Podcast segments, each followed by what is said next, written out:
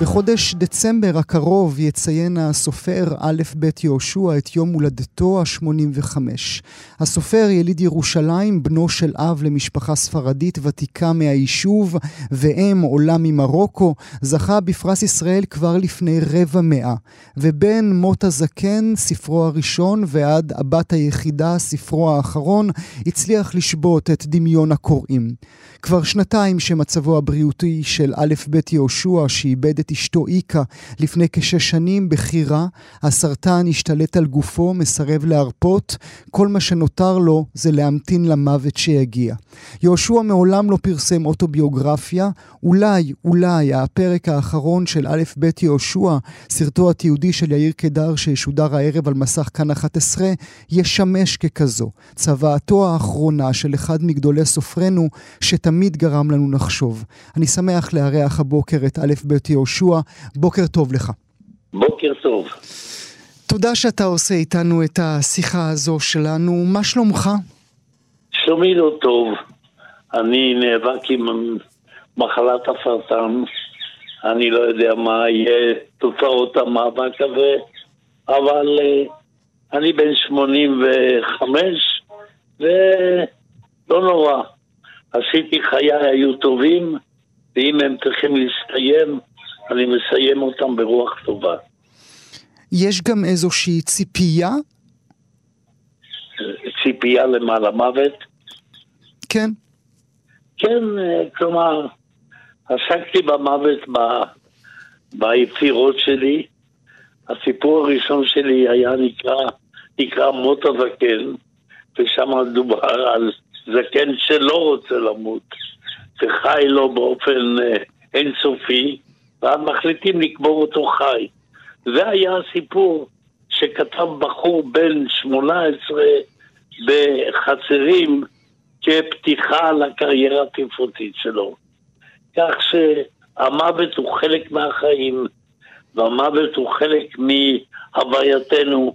אנחנו צריכים לדעת להתכונן אליו ולהבין אותו ולקבל אותו, כיוון שאנחנו צריכים לפנות מקום. אחרינו. צריכים לפנות מקום. ואם הבחור בן ה-18 כתב על אותו זקן שלא רצה למות, אותו, אותו סופר שהגיע לגיל 85 כבר מייחל לו? כבר מחכה לו? אני מייחל לו ברמה מסוימת, אני מייחל לו. הילדים שלי, שהם נחמדים מאוד והם סביבי, אה, כועסים עליי כשאני מדבר על כך, אבל אני כבר מייחל לו, כן. אני מייחל לו. לא נעים להגיד את זה, אבל אני מייחל לו. כי? כי הכאב גדול מדי? כי הכאבים גדולים, כי הכושר יורד, כי צריך לפנות מקום. כי דווקא בגלל שהחיים היו טובים והיו מספקים, והרגשתי שעשיתי בהם את מה שיכולתי, וה... ואני קשור למקום הזה מאוד, למרות שהוא לפעמים מפחיד אותי מה שיהיה בעתיד כאן. אבל אני אומר, זהו, הגיע שעתי ללכת. אתה חוזר ואומר, א' ב' יהושע, צריך לפנות מקום. אה, תסביר לי את המונח הזה. אני, אני חושב שהדור שלנו היה דור קצת חזק מדי. הדור הסופרים, אני מדבר, לא רק הסופרים, גם באקדמיה, היינו קצת חזקים מדי, כיוון שהיה חלל ריק, ואנחנו באנו לחלל הריק הזה בשנות החמישים, כאשר האוניברסיטאות צמחו, הדור הספרותי שלנו, היה לו איזו עוצמה בגלל הקשר אל הפוליטיקה, ואני מרגיש הרבה פעמים שהגיעה השעה גם לפנות את הדרך לדור הצעיר, הדור הצעיר מבחינת הסופרים, המשוררים, ימצאו את דרכם כפי שהם רוצים, אבל אוקיי, זה לפנות דרך, לפנות דרך. כשאתה אומר שהדור שלך הייתם חזקים מדי, זה גם אומר שהשתמשתם בגסות בכוח הזה? לא, לא, אני לא חושב. אני חושב שהעניין הפוליטי, האידיאולוגי, יחד עם העניין הספרותי, משכו תשומת לב מאוד גדולה, גם בארץ, גם בחוץ לארץ, וזכינו לתשומת לב יפה, לא להסכמה, אבל לתשומת לב. המיקרופונים היו פתוחים בפנינו, ואני תמיד מודה למדינת ישראל שלמרות שהיא לא קיבלו את דעותינו, אני מדבר על הדור הזה של עמוס עוז ושל יהושע קנס ושל אה, מנחם ברינקר ואני ואחרים ומרקל שלו ויש עוד שמות שאני עכשיו לא רוצה למנות את כולם. היה תחושה ששומעים לנו, ולא היו הפייסבוקים האלה, ולא הרשתות החברתיות עם הטינופת שלהם. הייתה משהו נקי בהאזנה, באי הסכמה, גם באי הסכמה, אבל בכבוד שנתנו. ומבחינה זאת אני מודה ליכולת שלנו להתקשר עם הציבור הישראלי במדינת ישראל. אבל היום, היום, אה, א' ב' יהושע, היום כבר אף אחד לא רוצה לשמוע אתכם יותר, אולי מלבד אה, תחנת אה, כאן תרבות. אני לא חושב, אני אגיד לך מה, אני לפי דעתי אתה קצת טועה, אה, כן מבקשים, אני רק, כמו שאני עכשיו, חצי סמרטוטי, אני ככה מבקשים ממני לדבר ביד השם. על עניין האנטישמיות, מבקשים לדבר איתי על העניין של ה... אה, אה, עניין ה... כל העניין הדתי שהולך היום, בכל מיני מקומות פונים ומבקשים לשמוע. עדיין, תזכור את ליבוביץ', תזכור את ליבוביץ' שהיה הולך ממקום למקום ומטיף רעל ואומר דברים חריפים ביותר. והיו שומעים אותו בצמא. לא קיבלו את דעותיו, אבל אמרו, אנחנו, הוא ראוי שאנחנו נשמע אותו. שנקשיב לו, שנקשיב לו. למי אתה מתגעגע, א' ב' יהושע? אני מתגעגע לכמה וכמה חברים טובים שאיתם הייתי בשיח מתמיד. אני מאוד אהבתי ללמוד אצל הפילוסופים, אצל חבריי הפילוסופים, ירמיהו יובל, ומנחם ברינקר. עכשיו יש לי מורה חדש, אה, דן מירון, שהוא ידען אדיר. אני אוהב לשמוע אותם, ואני הולך לשמוע אותם, ואלה חסרים לי. אבל חסר לי כמובן עמוס, עמוס עוז חסר לי, שאיתו הייתי באמת מקיים אה, דו-שיח אה, בידידות אה, כל הזמן, ו- ויהושע קנז כמובן. אני עוד רגע אשאל אותך ברשותך מדוע בחרת את השמות האלה שבחרת, אבל אה, אה, השנה האחרונה הייתה מאוד קשה לזכרו של עמוס עוז. איפה היית בתוך כל הבלגן הזה? אני נמנעתי להגיד מילה כיוון שלא ידעתי שום דבר על העניין הזה. ידעתי שיש ניתוק בינו לבין גליה, זה הכל מה שהוא אמר לי. אמרתי לו, אתה רוצה שאני אתערב? הוא אמר, לא, זה לא יועיל שום דבר. ובזה נגמר העניין. אני לא יכולתי לומר אף מילה, מה שלא ידעתי מה קרה ואיך קרה וכולי. אני אומר בפירוש, אני לא מאמין לה, אבל זה עניין פרטי שלי, על פי אינטואיציה, אבל זה לא, לא מאמין לה, לה, להרס יצא ממנה. אבל אני לא רציתי להתערב בדבר שהוא היה משפחתי ואישי. ואני חוזר אל השמות שאמרת לי, א' ב' יהושע, הגעגוע. מה שחסר היה לי בכל השמות, זה שהשיח שלך הוא שיח אינטלקטואלי מאוד, ולא רגשי. לא אמרת לי אני מתגעגע לאימא, לא אמרת לי אני מתגעגע לאבא, אפילו לראייה לא אמרת לי. אני, חביבי, זה לא היה ממין השאלה, וכממין זהו, ודאי שאני מתגעגע. חשבתי שאתה מדבר על, ה, על האזור הזה, אבל כמובן, אני איבדתי את אשתי לפני שש שנים, וזו הייתה אבדה מאוד קשה, אחרי 56 שנים של קשר מאוד עמוק, מאוד רוחני, מאוד שוויוני, ועל כל מה שקשור בכך היא הייתה פסיכואנליטיקאית היא לימדה אותי הרבה דברים, ועל זה לא מדובר. על זה אני דיברתי וכתבתי ושרתי אפילו על, ה, על הקשר הזוגי הזה, שאני תמיד, אם שואלים אותי, זה סודו, אז אני אומר, מי שרוצה לקיים זוגיות טובה, שוויון, שוויון, שוויון. להעמיד את עיקרון השוויון במערכת היחסים. וכיוון שהעמדתי דרך, והיא העמידה את מערכת השוויון, אז, אה, אז היה בזה.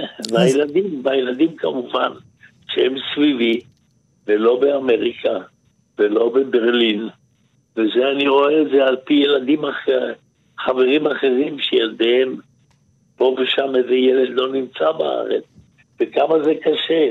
עכשיו, שאני מעביד אותם, ואני אומר בוא תסדר לי את זה ובוא תסדר לי את זה, אז השלושה האלה שגרים כמתחווי קשת ממני, הם עוזרים לי ונותנים לי את, ה, את החמימות ואת העזרה לקראת הסוף.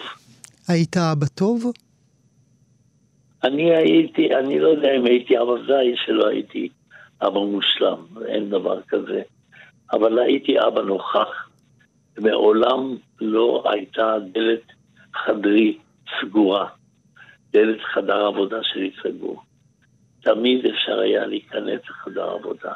לא גם יצאתי לאיזה מקום להתבודד, לכתוב. לא התבודדתי בכתיבה, הייתי בבית, נוכח, כמה שאפשר, לפעמים לא היה חדר, הייתי הולך לחדר שלי באוניברסיטה, אבל הייתי אבא נוכח. הם ידעו, אתה, אנחנו ראשונים לפני הכתיבה שלך, לפני הקריירה שלך, לפני כל הדברים האלה. זה אני נתתי. אם הייתי רגיש לכל השאלות שלהם, לא קל להיות ילדים של סופר. הם נחשפים שם לכל מיני אה, אה, רגשות, לכל מיני מצבים שהם לא, לא תמיד קלים להם שיוצאים מתוך הכתיבה, והם צריכים להתמודד עם זה, אבל אה, זה העניין. אתה מאמין בחיים שאחרי? אתה חושב שאיקה מחכה לך? לא, לא, לא. לא. גם לא צריך. גם לא צריך uh, חיים אחרי. מה בחיים אחרי? לקבל כאן דיווחים מן הארץ על מה קורה בפתיחת הכנסת וכל הדברים האלה, די, די. מנוחה. מנוחה ליגע.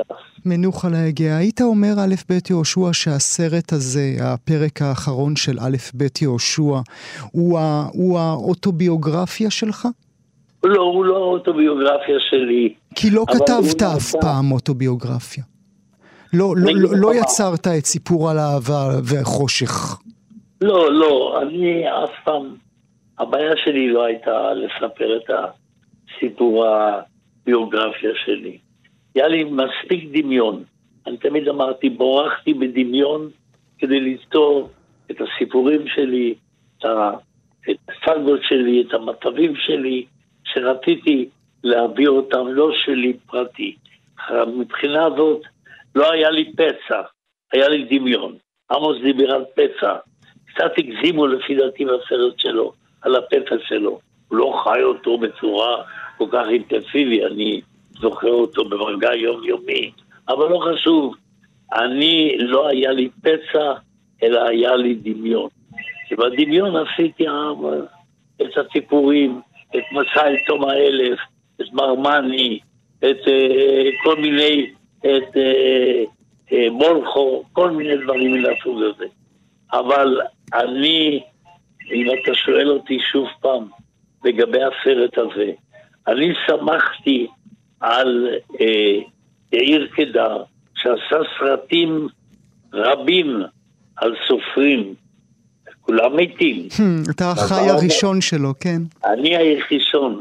אמרתי, אחרי שהוא עשה על חמישה עשר סופרים שכבר הלכו לעולמם, והיה צריך לנבור בארכיונים וכולי, אמרו לו מערוץ 11 טוב, עכשיו ננסה, ננסה לקחת סופר חצי חי, חצי מת, ותתחיל לעבוד עליו. אז הוא מצא את החולה סרטן הזה, חצי חי, חצי מת, ועבד. ואני רוצה לומר לך, לא התאהבתי בשום דבר בסרט. אני ראיתי אותו כאשר הוא אמר לי, אי אפשר להוציא מפה לבנה אחת יותר, תדע לך. ולכן קיבלתי את זה. ראיתי שהוא קלה, נכונה, נכונה, בהרבה צנות, הוא קלה למטר. זה לא על הספרות שלי, זה באמת הפרק האחרון, הפרידה, ואני בסך הכל רואה שהתגובות לסרט הן טובות מאוד, השני יודע, אני שמח בו. יש משהו שאתה מצטער עליו, א' ב' יהושע, כשאתה עושה את חשבון הנפש שלך? מצטער עליו. מבחינה ספרותית, בנושא שלא נגעתי או לא כן נגעתי, אני לא יודע. יכול להיות שיכולתי יותר לחפור בתוך ההוויה של אימא שלי. אה, האבא שלי היה הפרטנר המאוד אה, יסודי בתוך הכתיבה שלי, יחסי בן ואב. ויש ביצירות הראשונות, האם איננה אפילו. יכול להיות. אבל זה כנראה דברים מהותיים, שאתה לא יכול להכתיב לעצמך. אתה צריך לכתוב מתוך, מתוך השראה. אני, אני מצטער על דברים אישיים פה ושם לגבי, לגבי האנשים, לגבי אולי עוול שעשיתי פה ושם לילד או לאחד מהילדים שלי, אבל בסך הכל אני, אני לא רוצה להגיד שאני מרוצה מעצמי, אבל אני מחליק לתוך המוות. אתה יודע לומר לעצמך, א' ב' יהושע, מדוע האימא זו שהגיעה בודדה ב-1932 ממרוקו לא נכנסה אל הספרים שלך?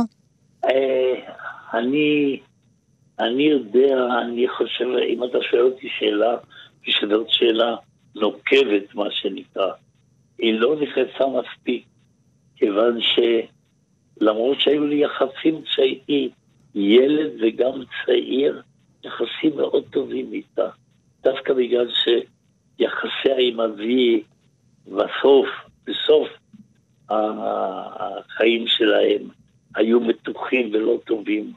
אז, אז היה לי ככה, נרתעתי בתקופה הזאת שבה כתבתי את היצירות הגדולות שלי, וכאילו נרתעתי. ואבי היה הרבה יותר קרוב אליי, בהיותו בעצמו סופר, בעצמו כותב, עם כל המטען הרוחני שלו וכולי. הוא פרסם 12 ספרים על ירושלים, כך שהיה משהו כזה. אה, לא היה, ואימי, וזה בגלל אביו, אני אומר את זה, שהוא לא דחף אותה ללמוד עברית כהלכתה. היא דיברה עברית איתנו, וגדלנו בעברית, אבל היא לא יכלה לקרוא בעברית ולכתוב בעברית. וזה היה חסר. עכשיו, למה, מה קרה? למרות שהילדות הייתה מאוד חמה איתה, ולא רק הילדות, הבגרות וכל זה, והייתה אם טובה לקראת הסוף. אני לא יודע, אני... זה לקונה מסוימת. אבל אני אגיד לך משהו שאמרה אשתי, שהיא פסיכולוגית. היא אמרה, אם אתה כל כך אוהב אותי, משמע שאהבת מאוד את אימא שלך גם. ככה היא אמרה. את המשפט הזה אני זוכר. אם אתה כל כך אוהב אותי, משמע שהייתה לך אהבה עזה גם לאימא שלך. תתרגם לי. תתרגם לי, אני לא יודע, תאמר. אני לא יודע איך לתרגם, כלומר, שמטען אהבה לאישה לאישה כאשת נעוריך, או אשת חיכך, יונקת גם מאהבה להם. יונקת מאהבה להם. והאהבה להם לא נתנה ביטוי ב, ביצירה עצמה. היא הייתה אישה לא קלה. היא התמודדה עם דברים קשים כאן, בהיותה בודדה לגמרי. ב-32 היא הביאה, היא הביאה, אבא שלה הביא אותה ממרוקו, היא, ילדה, היא נערה בת 16, הוא מת אחרי ארבע שנים, והיא נשארת בלי שום משפחה, והייתה צריכה להתאקלם בתוך ההוויה הישראלית שהייתה ברובה המכריע לפני השואה אה, אשכנזית, כן? המזרחים היו קומץ קטן כאן, ו... והיא הייתה צריכה להתמודד עם זה. ולא היה לה קל, לא היה לה קל. ולא היה קל לפעמים לסביבתה. אבל uh, אני מכיר לה הרבה תודה. אולי אה, מילה לסיום ברשותך, א' ב' יהושע. אמ, יש יצירה אחת שהיא היצירה שלך? כן, מרמני. מרמני, ובמרמני השיחה החמישית. אני נתתי לפני כמה חודש וחצי הרצאה בוונליר לרגל מלאת 30 שנה למרמני. נתתי, נתתי הרצאה מהי השיחה החמישית, מה יש בשיחה החמישית. ו, ואני בעצמי, שהכנתי את ההרצאה הזאת, שוכב במיטה בלילות, כואב, גיליתי דברים שלא ידעתי על השיחה החמישית. כלומר, מאיפה הם הגיעו. דיב, דיברתי לאחרונה עם יורם גרון, שהוא שיחק את אברהם מאני. Mm-hmm. אמר לי, מכל התפקידים שעשיתי, בכל התפקידים שעשיתי, התפקיד הזה של אברהם מאני, שמתגלגל שם על הרצפה ומכה על עצמו בזרדים, חצי עירום, זה היה התפקיד הכי עמוק ומשמעותי בחיי. כך הוא אמר. ורמי לוי הוציא את זה ממנו, את הדברים האלה. עכשיו, מהו הרב אמר מאני? הלוא אני פסימי לגבי העתיד כאן. אנחנו הולכים למדינה דו-לאומית. במו ידינו עשינו את זה. במו איוולתנו עשינו את זה. אנחנו לא יכולים לחלץ עכשיו מזה. מה זה אומר מדינה דו-לאומית? מה זה, איך זה מתגלגל? לאיפה זה הולך? אני שחמישים שנה לחמתי על שתי מדינות ושני עמים. לא, אנחנו הולכים לזה, ועכשיו כבר לא מדברים על זה. מפחדים לדבר על זה בכלל, כיוון שהם יודעים שזה כבר נגזר עלינו, עם 400 אלף המתנחלים שיושבים שם. ואז טוב, אז אני צריך לשנות את כל מבנה הגנום של העם היהודי. הגנום, הגנטיקה של העם היהודי. להפריד סופית דת מלאום. להפריד סופית דת מלאום. אבל זה לא לשיחת בוקר. להפריט דת מלאום. אני רוצה ברשותך לסיים, אנחנו אה, מדברים אה, רגע, אה, יום לפני שמוכרז הנובל לספרות. זה לא. משהו שאתה חושב עליו? לא, לא. לא, אני אגיד לך מה, גם בזמן האחרון חלוקת הפרס נובל נעשתה כל כך מבוזה. אחרי שהזמינו את בוב דילן לקבל, הוא ביזה אותם בחזרה. שהוא בא ולא בא לטקס, אמר, אני עסוק. זה יפה מאוד, טוב מאוד שהוא עשה את זה. גם מה אתם נותנים לפרס נובל? כל כך הרבה סופרים טובים וראויים ישנם. וכל המשורות האלה שנתנו להם היום. לא רוצה לדבר על זה. כל עניין הפרסים. תראה, יום, לא כדאי לדבר, לא כדאי לדבר. כל עניין תעשיית הפרוסטיטוציה הזאת של הפרסים והחשיבות של הפרסים וכל הדברים האלה, ירד העניין. תזכור, טולסטוי מת ב-1910, פרס נובל היה ב-1900, נוסד ב-1901, היה להם לפחות שבע שנים ושמונה שנים לתת לטולסטוי. אם הם נתנו לטולסטוי אחרי מלחמה ושלום, ואנה קרנינה, אז כולנו יכולים להיות זקנים. א' ב' יהושע, לעונג רב, אני מאוד מודה לך על השיחה הזאת. תודה שהיית איתי הבוקר. תודה לך.